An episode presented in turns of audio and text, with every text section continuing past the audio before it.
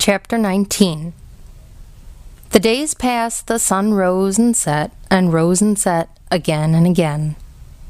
Sometimes the father came home and sometimes he did not. Edward's ears became soggy and he did not care.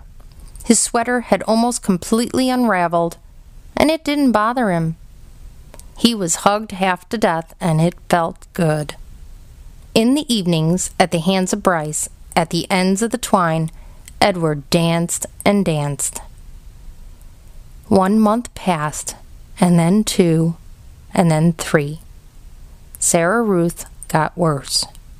In the 5th month, she refused to eat, and in the 6th month, she began to cough up blood. Her breath became ragged and uncertain, as if she was trying to remember, in between breaths, what to do, what breathing was. "Breathe, honey," Bryce stood over her and said. "Breathe," thought Edward from deep inside the well of her arms. "Please, please breathe." Bryce stopped leaving the house.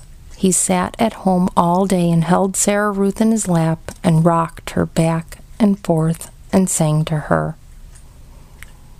On a bright morning in September, Sarah Ruth stopped breathing. "Oh, no," said Bryce. "Oh, honey, please take a little breath, please."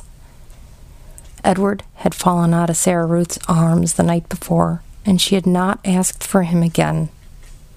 So face down on the floor, arms over his head, Edward listened as Bryce wept. He listened as the father came home and shouted at Bryce. He listened as the father wept. "You can't cry," Bryce shouted. "You got no right to cry. You never even loved her. You don't know nothing about love." "I loved her," said the father. "I loved her."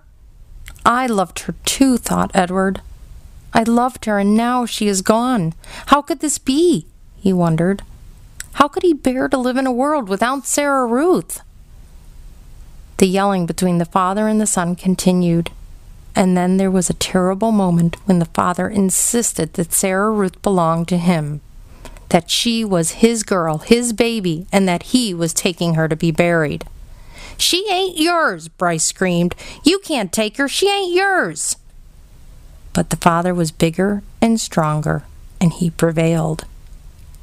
He wrapped Sarah Ruth in a blanket and carried her away. The small house became very quiet.